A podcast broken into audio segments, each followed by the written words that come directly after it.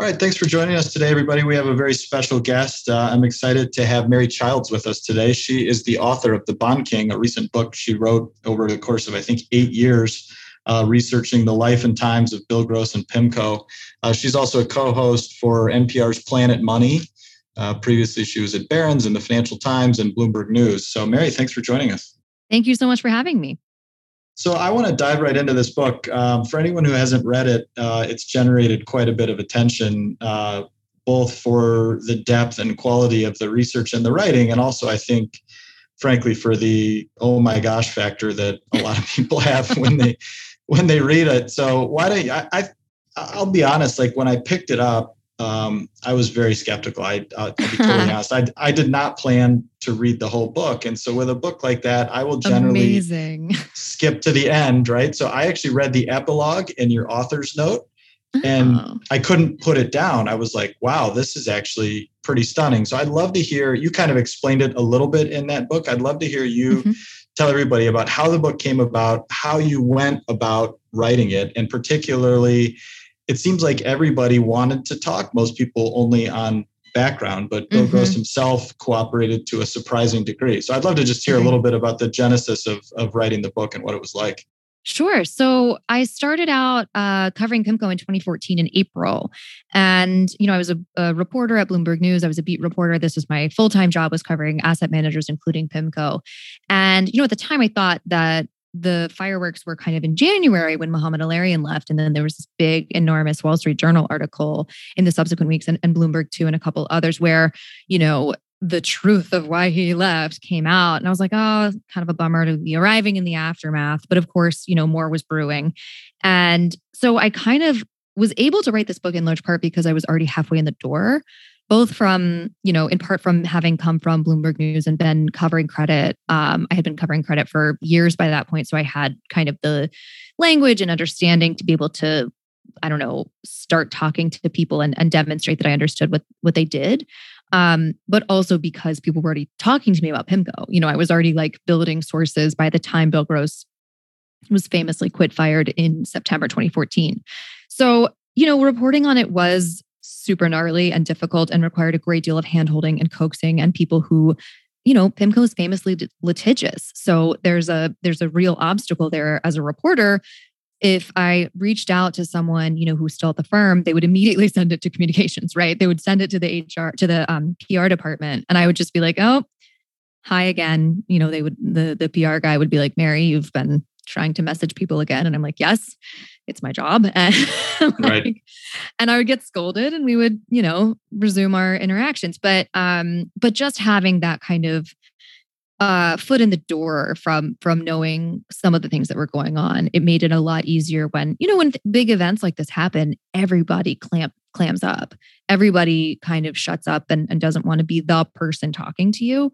So you really can only again get your foot in the door by having a sliver of information already by already right. knowing something. And sometimes that was just like this I'm going long. Is that I'm giving you no, the really long version here. No, this is great because I mean the two things that stood out to me were that one, it seems like once the dust settled and, and people had a little bit of distance from it, everybody wanted to get their thoughts in, at least on background, right? And then I was stunned with Bill Gross's relationship himself with when I the, the famous episode where I think he called a, a Reuters reporter yeah, and just started stunning yeah, it was like, does he really not get how this works? Like, I'm stunned at the number of people who don't seem to understand what on the record and off the record means, right? Was well, I will. Yeah, the thing there is Bill knows. Like, that's the the confusing story about. I mean, that I think actually it's not confusing. It's more just indicative of his state of mind, right? Where he better than a lot of people who are in the you know similar position he understands the rules he understands how media works he's been doing this gig forever right. you know he he better than a lot of people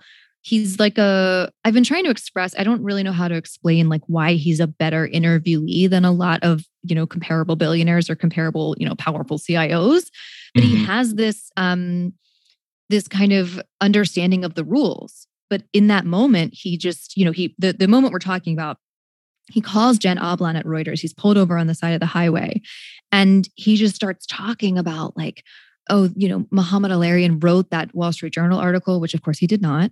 And, you know, he's got you wrapped around his little finger and just kind of going off about how Mohamed was getting the better treatment in the press and his story was getting the you know the the his story was the one in, in the mainstream. And Bill felt like he wasn't you know he was kind of getting short shaft. So uh, what is the saying? Short straw short stick? Right right right.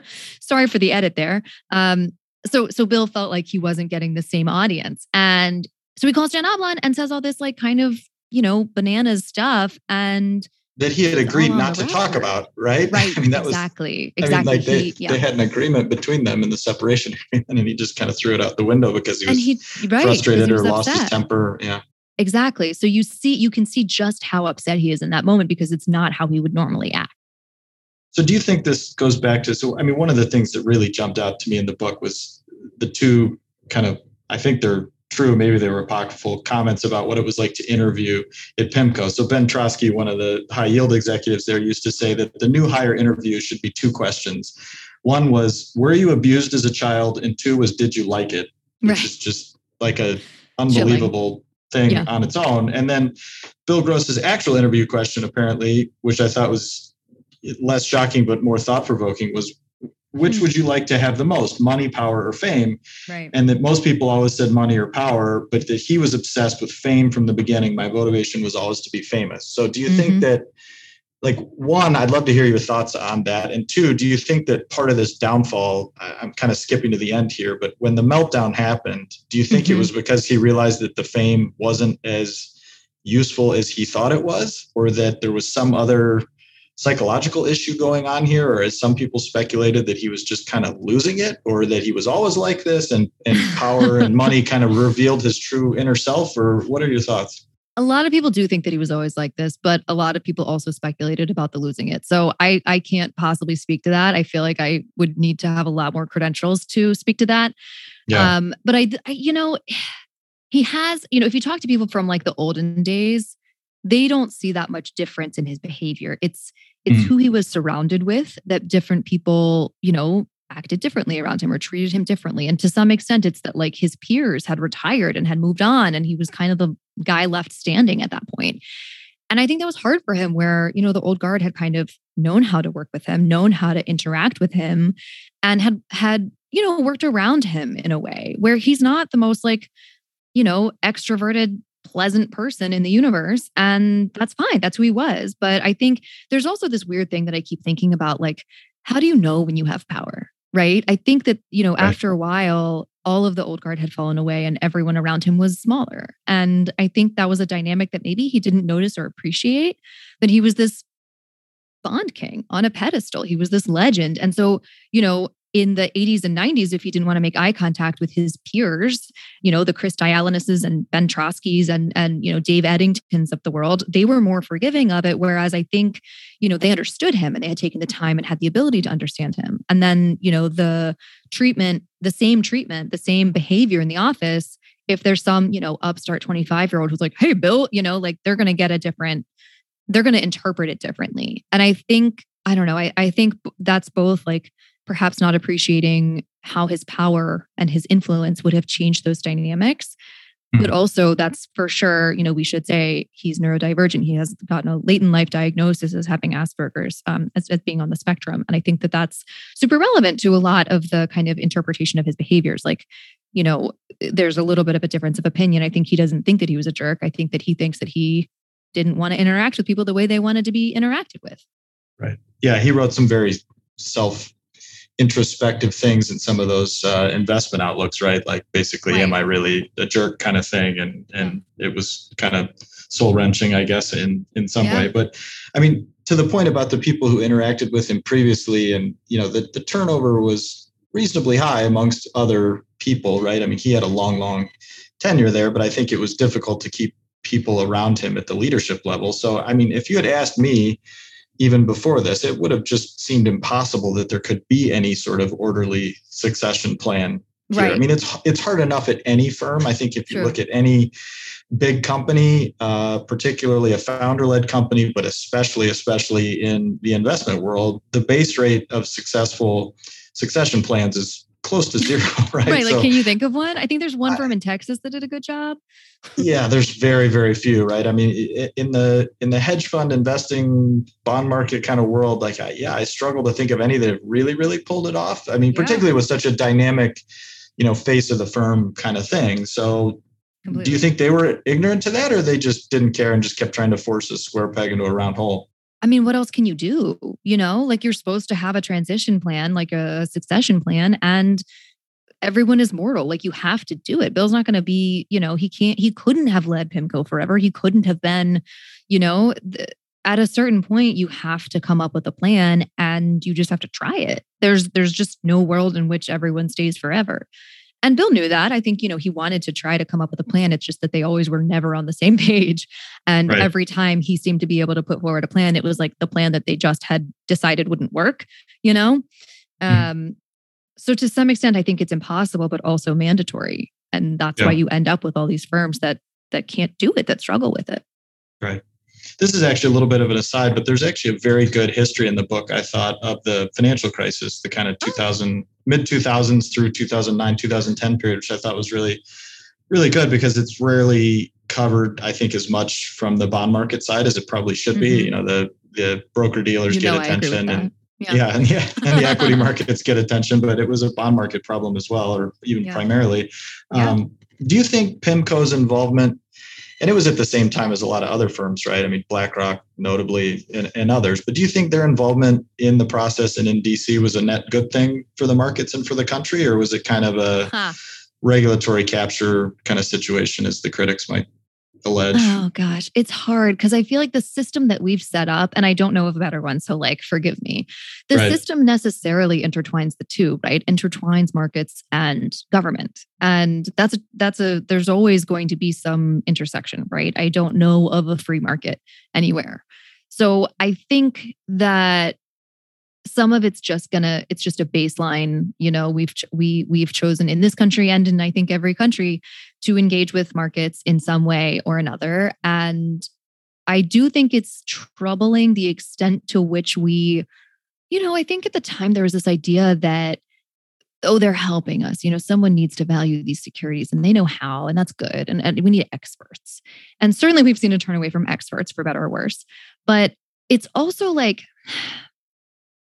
the regulatory capture thing, I think, has really stuck in people's minds. Maybe not in that phrasing, but right. the idea that, oh, you know, it's rigged and these these relationships are you know the, the, people in government are just waiting to go through the revolving door and get a really cushy gig making a bajillion dollars at these firms that they're now pretending to regulate like that's so problematic mm-hmm. and just feeds the mistrust of all of the systems that we have so I uh, your your question's funny because it was like, is it good for the markets? Is it good for society? And those are two distinctly different things. And I think the answers well, are different. You know, in a narrow sense, they are. They're totally different. But in a broader sense, I think this is why you've seen such a breakdown in trust. And Absolutely. in an indirect way, in an indirect way, you know, we had Spencer Jakab on a, a few weeks ago about the meme stock stuff, and and about how like it's just unthinkable that people could rise up in this way to take on quote take on the man when it's really know, right?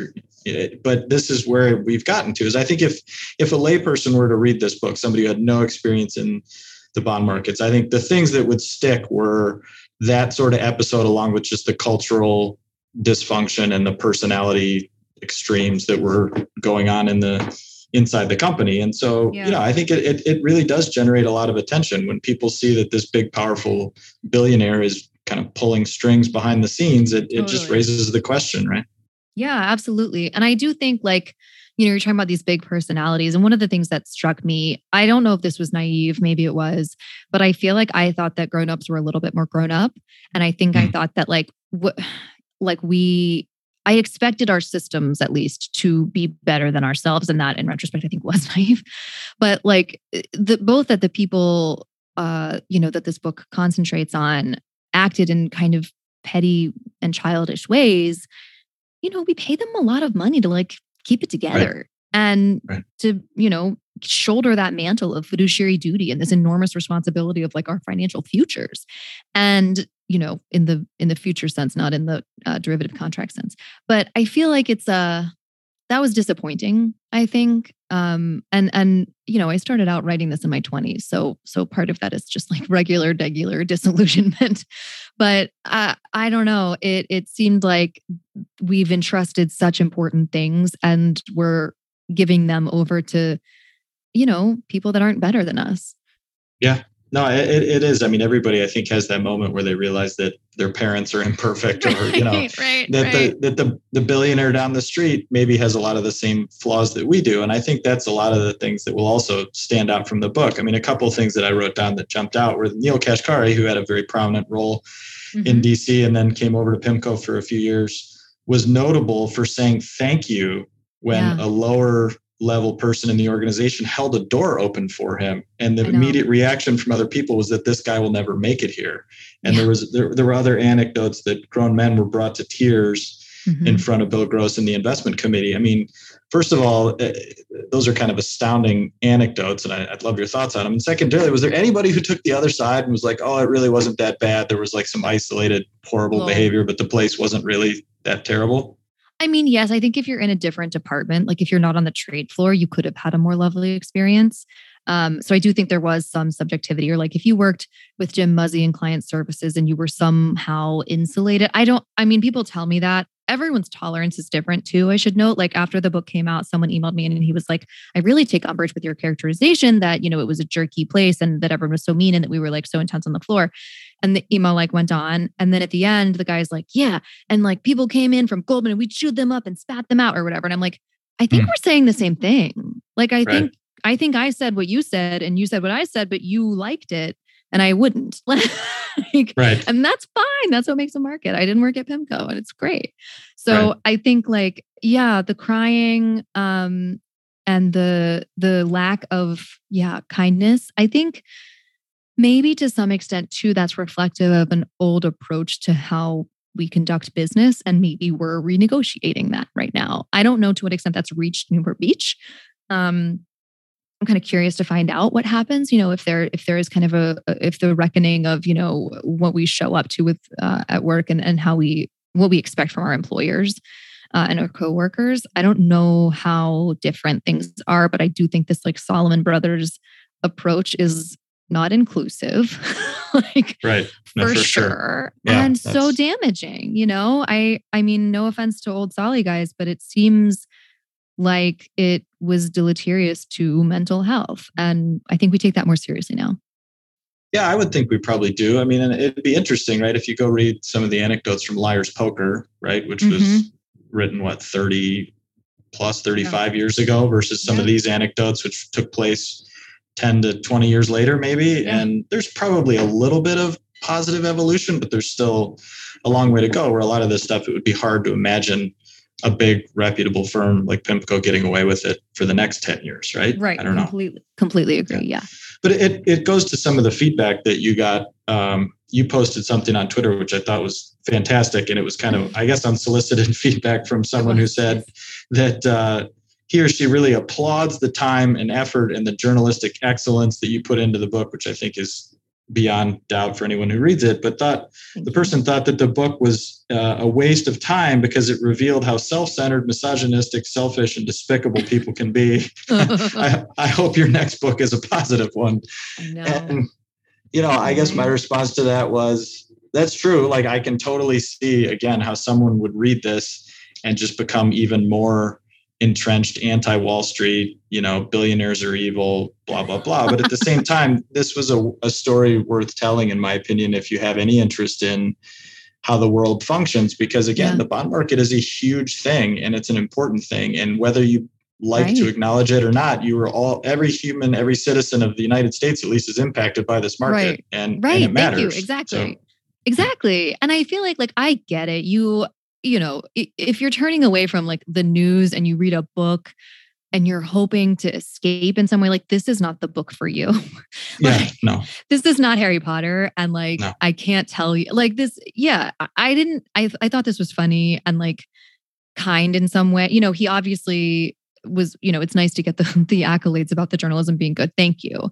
And I get it. Like, yeah, you read a depressing book that's like just leaves you kind of feeling dirty and and and mm, I don't know, unsettled. but you're right. Like, if you want to know the world that we're in, you have to understand these systems. And that's what we do at Planet Money, too, right? We like want to explain the systems, like these things that are made up of us and and going on and influencing everything around us that are difficult and complicated. And like, if you don't have that bridge to understand what's actually going on, I don't know, like I don't want to be just reading Harry Potter and or whatever, you know, nice happy fairy tales because I need to know what's actually affecting me. Maybe it's my retirement account, but maybe it's the entire governmental, you know, organizational like decisions that we I don't know. I think that you're right. This this affects everyone in the United States and and outside. and yeah. it's so crucially essential foundationally I I can't overstate how important it is to to try to understand these systems and to try to be a participant and like weigh in on what's going on and what's affecting you. Yeah, so I, that's why I thought the criticism was a little bit unfounded because of that, and I, I also thought that look, if you wanted to exploit this, which I which is frankly what I thought you were going to do under false pretenses when I picked it up, because this could have been like a Appreciate 300 page, yeah, it could have been like a 300 page New York Post article, right? Like you know, there, there was, was so much, material. yeah, so much ludicrous behavior that barely got a sentence or two or was omitted. Like I mean, the behavior in his divorce from his his ex-wife, the behavior with the neighbors and the sculpture next door, and like all the little nitpicks you, you know you could have done uh, along the way with the people inside the firm. I mean, you, you painted the picture, but you didn't harp on it. So I, I don't know. Like yeah, I thought, thank you. I thought it. I thought it was reasonable, but it was it was a lot i mean initially so i think a lot of people were nervous about this book. I know a lot of people were nervous about this book. Oh, i'm sure. Yeah. and and i got a lot of feedback right when it came out. You know they all kind of like work stopped for a minute and everyone read it and and you know people started texting me and, and emailing me their opinions and a lot of the feedback was like well huh that was just a list of facts huh? Like i think a lot of people thought the same thing that i would like go like go absolutely ham on it and just like right. say all the mean stuff and like I don't know, like do curly cues about it or something. And and I didn't have to. Like the material was there was just so much to work with in a good way and a bad way. You know, like it's it's not really my um it's not my choice. I mean, I, there's a curatorial element to it. I do get to pick what to include, but mm-hmm. at first, you know, the divorce, I was like, oh, that's not really appropriate to include. You know, it's it's his personal right. life. I'm not right. trying to mess with that but it started to become part of his you know public facing persona. It started to become part of like his Wikipedia entry and it mm. became like journalistic, you know, malpractice to not include that. And then the mm. same is also true of the dispute with his neighbor that's just, you know, reached kind of astounding lengths.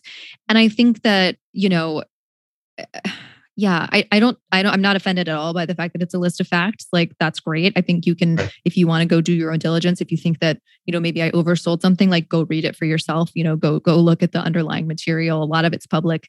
Um it is it it was a, a lot and yeah. i think you know i appreciate you saying that because it is I, I tried to be as as fair as humanly possible and and include what i needed to include but not hurt anybody you know yeah, I, I, frankly was very surprised that there wasn't more biographical detail because it's called mm. the book's about the Bond King, right? It's not about yeah. Pimco per se, even though it obviously is. It's about one person, and there really was relatively little about I know, his background and his childhood. no, look, I mean, it's it's entirely your choice, but I mean, I don't think yeah. anybody could uh, could fairly criticize you for being overly personal because there's relatively little compared to the material that's out there relatively little personal yeah. biographical detail relative to you know just a good in-depth coverage of you know the way the markets evolved, evolved and developed and and yeah markets are structured and the way things happen so I think part of that, I mean, that is like an aesthetic choice to an extent where I just like never really care if someone's like, I mean, he's from Ohio. He wrote about the babbling creek in his backyard. Right. Like, but right much beyond that, I'm like, oh, okay, like he played basketball. Okay. Like I just don't need to know that. And I find yeah. like a lot of the biographies that spend a ton of time in there, I'm like, oh, he like had a friend. Okay. Like, and and yeah. then what? Like I just so that's a personal bias that I um get impatient. But he played blackjack, right? Just like every yeah. other, you know, know ambitious right? Wall Streeter in the 70s, right? It's not that not that unusual. I mean, he's he's not Ed Thorp or something. So it wasn't He's that friends with relevant. Ed Thorp. Yeah. No, I know. I in the mold that, yeah. of Ed Thorp. Yeah. Yeah. Ed Thorp is so great. Yeah. Yeah.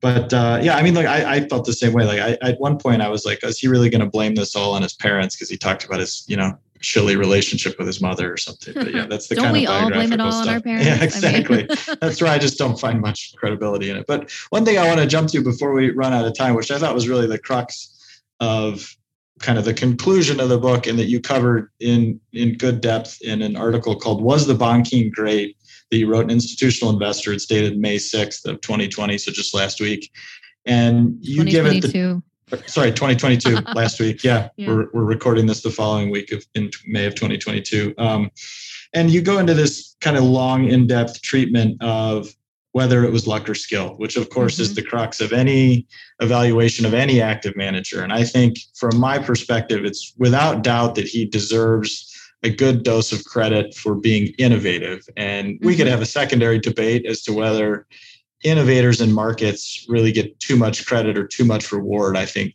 that's probably true, but you know, look, it, it is what it is. I'm, I'm not going to quibble yes, with that. I can't weigh in on the reward of it. Yeah. yeah, right. I mean, like, there's a societal question of like, is it is it a good system if you reward somebody with that level of money for something that was probably to a degree inevitable? He just got there first or slightly better. Seems like a weird allocation and maybe not an efficient yeah. one. I'm sorry to suggest it. Go on. No, I, I totally agree. Yeah. So, but it was interesting because in the book you quote him, and I believe it was from an investment outlook that he wrote himself, but he said, mm-hmm. all of us, even the old guys like Buffett and Soros, yeah, we too we've all cut our teeth during perhaps yes. a most advantageous period of time, the most attractive epoch that an investor could ever experience. You simply, and you wrote then, simply taking risk had made money. And so you kind of addressed that then in this article that you wrote recently, where I thought I, would love to hear you kind of summarize it. Then I'll push back on what I thought were two good uh-huh. points and two points where I thought he was a little bit all right wrong. All right, let's go. So the II article, the II article basically looked at this 2019 study. I mean, I I basically say that you know I talked to sources. I heard from people who were like, "No, I traded alongside him in his markets, and I saw what a, an amazing trader he is. He truly is a great."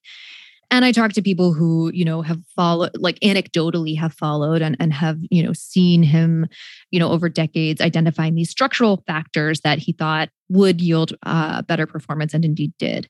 And then i came across this 2019 study by these two researchers was kind of a you know came across everyone was talking about it. Um, and it basically um, identified three of the main factors that bill gross was using and it made a sort of synthetic portfolio using those factors and added a little bit extra for the direction of interest rates and then um, compared that against his actual returns. And indeed, those three factors, that little kind of fake portfolio, synthetic portfolio, accounted for 89% of Gross's returns, uh, out, like outperformance over the over the market.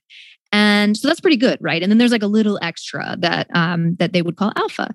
And I think that this is instructive in a few ways. Not there's this debate as to whether or not that's like I've heard exotic beta or alpha, those factors. And I personally think it's, I, I'm sure I'm missing something in the debate, but I think it's very silly to like to say that identifying those factors, however many decades ago, was somehow not an insight. You know, to me, that feels this is like one of the debates in quant investing that like oh does this actually count as alpha?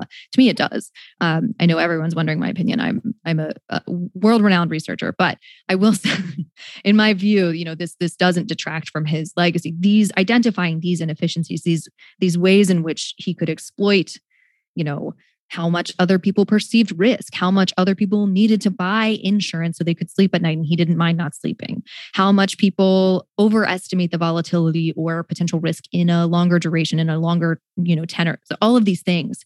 Right. Um, that I think, you know, seeing those and seeing them early absolutely counts as an insight, absolutely makes him, you know, a great investor. And it's those structural, replicable, persistent, robust factors that to me make a lot more sense than the, oh, I think tomorrow the Fed's going to do XYZ because I'm psychic. Like, I just don't, you know, I've been covering this for a long time and I've had a lot of experiences where people want to like shake me and say, I think this is going to happen, write a story about it. And I'm like, okay, man, like you have a thought and you think that's the story. Like, I don't even like, even if it's a robust investment analysis, you know, like there's like a good justification, like, you didn't predict a war in Russia you didn't predict, you know, right. wait, it's not in Russia. You didn't predict the war in Ukraine. You didn't, predict, there are things that happen in the world that are not on your models. And I just, I feel like those, those are a lot less fun for me to think about. The structural things that, that Bill Gross said, you know, said underpin all of the total return investing that he'd been doing for decades that stuff makes great sense to me. And that stuff seems to me to be really a true insight.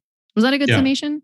No, very good summation. Yeah. Great. So, um, what I would say that that stood out to me was the, a couple things. So, in the article, you talked about his keys to the kingdom, mm-hmm. and to me, the one that stands so that the in order they are selling volatility, uh, having a little bit more exposure in mortgage securities and, and derivatives, mm-hmm. holding cash equivalents instead of cash. Uh, mm-hmm. You said that one source told you that someone pulled him aside and said there's only four things you need to know going long duration, rolling down the curve. So, and taking advantage of a price, a bond's price rising as it gets a little closer to maturity, going long credit and going short volatility again. So, I picking those one by one, I would say I agree pretty much with everything you said, but I think mm-hmm. One big thing stands out to me, which is that you're kind of compounding your risks there by going long duration and short volatility.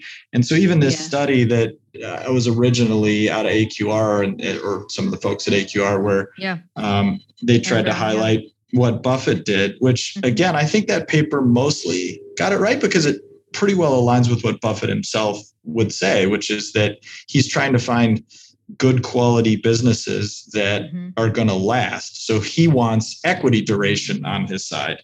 Yep. And that's a very different thing than in the bond market concept of duration. So right. the paper itself has one big caveat, as you pointed out, which is that these strategies seem to only work in markets that were going up. And if you look at history, anyone who's shorted volatility or sold options of any kind, which is different than owning, you know, the implicit options in mortgage securities. But anyone who's shorted volatility and taken these kind of compounded risks, like LTCM, for example, right, which mm, was mm-hmm. very similar in a lot of ways to Bill Gross. I mean, they were extremely bright. They knew what they were doing. They were very focused and nimble traders, and they were quite good at structuring their trades. I mean, I think that's mm-hmm. another very good point that you made in the article, which is that you can come up with a great idea, but that's only part of it. You also have to be able to communicate it and structure it. And there's no doubt yeah. that PIMCO was very good at communicating and structuring yeah. it. But I, I, just have to wonder that if we had seen, like you, you saw the the basic failure that that he experienced in the temper tantrum or the taper tantrum uh, yeah. about 10 years ago, and look at what's happening this first quarter or first four or five months of 2022, which is awesome that it coincides with your book coming out. I know, right? I didn't mean to do that. Yeah, right. That's just amazing uh, timing on your part. But you, would have to imagine that this strategy would be getting killed right now, right? I mean, yeah. And I will know that there's a big difference between the LTCM and Bill Gross, and that's that Bill Gross never blew up, right? He avoided ruin. So there is. He, he did underlying because he wasn't as leveraged, right? I mean, yes, but that's a real thing. I mean, it is for like sure. Like, the structuring like little, part, yeah, the structuring no, part, no. and that's what's critical. So, like, yes, these and and there is some evidence in the 2019 study that he seemed to lean in a little wrong. He seemed to get the, you know, he didn't take duration risk right when he should have. He did. He, in fact, they found a little bit of evidence to the contrary. So, right, it's possible I'm wrong here. It's possible that I'm, I'm, you know, overstating things or or, or you know, rose glasses uh, a little bit here. But I think that like it is he avoided ruin this is a fundamental thing of his risk management strategy of what he learned at Vegas, card, uh, card counting, and and you know, kind of adhering to the Kelly criterion of you know knowing mm-hmm. when you have the odds in your favor and leaning in only then. And I think you know there are there are certainly years where he didn't do that, and you know his tenure at Janus is is certainly one of those. His you know 2011 Treasury call seems to be one of those. There are moments where he seems to have uh, deviated from his risk management. But that structuring point, I mean, to some extent, they were limited in how risky they could be just by virtue of the like mutual fund wrapper. But right. I do think, you know, a lot of the heroes of the financial crisis, people who saw it and traded it right, a lot of those trades were bananas. A lot of those trades were terrifying. Like oh, everyone's yeah. like, oh, Michael Burry is this big hero who stopped talking to his investors and like like that's the, all of the the it's a totally of, different thing. Yeah. It's a totally different thing. And the way yeah. that they were structured i would say a lot of these you know ones that we talk about in the big short and otherwise are a lot riskier in a way that i don't know is it was it an informed risk? Did they know that the timing was going to work out exactly the way that it did or were they lucky? So i think you know the fact that pimco's crisis trade was ramped down on risk and then be able to scoop things up in the aftermath that's so much safer sounding to me like it's the avoid ruin part that to me is is is the counter to your it, was just you know this this what this was actually truly luck right you know that, that it was skill within luck i think Yes, but the avoid ruin part did um, come up and does kind of mitigate that um, because there were blips along the way. Did he trade them all of them perfectly? No, absolutely not. But I do think that you know it's it is a critical difference that that the, he avoided. You know, there even in 2011, I don't think he lost money. Like that was no, he just lagged. Yeah, yeah. wrong right. call, and he just right. lagged. He just lagged. So that would be my point. That would be my point. Was that you're 100 percent correct that avoiding ruin is jobs one, two, and three, and he did a great job there. And I didn't, I didn't mean to compare LTCM in the sense. Oh no, no, of no! You just gave me an opener. Like a, Don't worry. A total blow up. My my point was that the idea of skill and IQ and trading prowess is insufficient, right? Because it's Absolutely not enough. True. It's not enough to have that to avoid blowing up. And my completely. My, ultimate counter to this would be that even he himself said in 2013 in april 2013 you quote this right at the beginning he looked in the proverbial mirror and asked himself, Am I a great investor? And this was in his public note. And he said, No, not yet. And that was because yeah. he felt, he himself felt that he and his peers were untested. And I would we're argue untested. that yeah. the current period, like literally the last six months, would be one of those tests that he never got to quite experience. And that if you were using this same framework, and let's give him full credit, maybe what happened in COVID would have caused him to change his mm-hmm. strategy, right? Maybe he would have said it no longer makes sense to sell volatility because this is just so crazy. And, and yeah, yeah. somebody that smart and that nimble very well could have made that calculation and that and that change, that tactical shift. But we we just don't know. And so my point would be that if he had kept that same keys to the kingdom approach, right, where in my and I don't think the factors that they they sussed out in that study attributed uh, causation among the three. Yeah. Oh yeah, yeah, yeah. But I would I would guess that being long duration and short volatility was probably the lion's share of the outperformance, mm-hmm. and that he would have given back a lot of that outperformance just in the last six months, right? I mean, I, yeah. I think the last six months would have not necessarily blown anything up. It wouldn't have gone to zero or required required a big bailout like LTCM, but it may have well blown a giant hole in the track record, right? I think that's probably right. And you know, it is like you're, I'm kind of sad now that you're saying that's like, like we'll never know. We'll never. You'll never know. know. No, exactly. You never have a parallel universe. I thought I had an answer. Yeah. I was so happy. Uh, no, I think I think you're right. Like it is, it is a new period, and I did kind of wonder. You know, I put this to a lot of people who who know his strategies well, who worked with him or observed him very closely. You know, the period after 2013 I had this sense that it was kind of, and I wrote this in the book and then like realized that I, I, was like, oh, you know, the the rally, the the bull market for bonds was over as of 2013. And people were like, mm. Mary, rates are lower, girl. Like right, right. and I was like, oh, that's true, that's true. But like from the day that Bill took over the Janus fund to the day he announced his retirement, the tenure went up you know the the yield on the 10 year yeah. bond went 2.43 to 2.73 is your yeah, points so, out. Yeah. So like you're right. Like that it's a little instructive because his track record, he did not replicate it at Janus. He did not manage to outperform at Janus. And it was in a rising rate environment for his experience. So it's like, is that sufficient evidence to undermine all of the decades that came before? Maybe probably yeah. not. I don't know. Like i would i would land on probably not but you're right that it is kind of like well, it's not not evidence. So and that's where i find like a simple factor analysis to be just oversimplified in a lot of ways because if you really want to compare a long multi-decade track record like to what Buffett's done at Berkshire, every 10 years or so, he completely shifted tactics. The principles never changed, but the tactics mm-hmm. definitely changed, right? Both mm-hmm. out of necessity by the size of the company and the size of the capital base that he was deploying, and based on the market opportunities that were presented to him. Yeah. And so that's what I think is also so fascinating about this.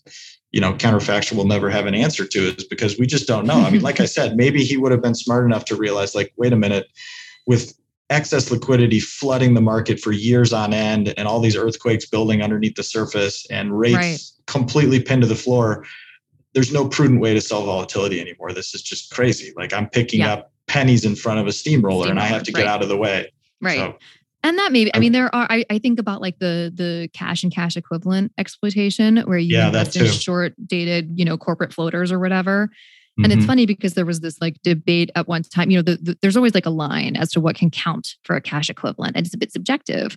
And at times they were like, I don't know, is this Russian floater cash equivalent? And like, right. I think they got a bit caught out in the whole you know, war thing. And I think that that is, you know, sometimes that, you know, if you're buying Campbell's soup, allegedly, you know, I, I was told Paul McCulley could never get enough of Campbell's soup short dated notes, like give them to mm. Paul and, yeah. you know, for the cash management desk. And it's like that that makes sense. Like that probably was, would still work. You're going to get a bit no, of notice before Campbell Soup, you know, files. That's not always true, but it's almost always true. So I feel like there's some that would still work, but yeah, I I wouldn't want to be selling vol in March 2020.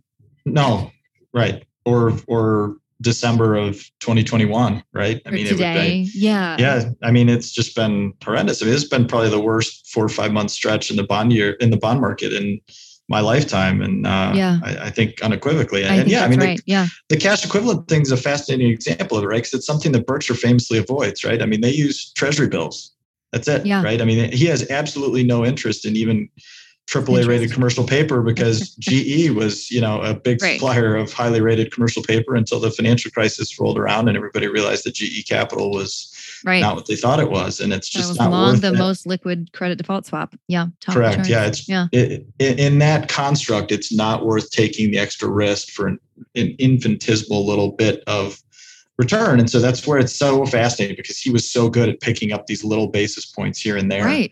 And that and not, skill. And not blowing like. up. yeah, no, there's a lot of skill involved in it. I just, you know, to be definitive about it is impossible. Is, yeah. It is impossible. And it's, it's a bit arbitrary. of a game that we're playing. Yeah. Yeah. Yeah. It's arbitrary at one point. But I look, I would yeah. highly, highly encourage everybody to check out that article from last week because no matter where you are in in the investing business, this is a debate that is endlessly fascinating that you should be thinking about. And I would highly encourage everybody to pick up the book for the financial history and the thought provoking nature of where markets have been and where they're going, and as well for the jaw dropping, you know, details that, that come along the way. So congratulations on the on the book thank again. You. I thought it was great. So thank and thank so I know we're up against time. So thank you again for joining us and uh, we'll look at to have you back on the future. All right. I thanks again. that. Take care. Right. Thank you. Thank you for listening to This Week in Intelligent Investing, brought to you exclusively by MOI Global, the research driven membership organization. Learn more at moiglobal.com.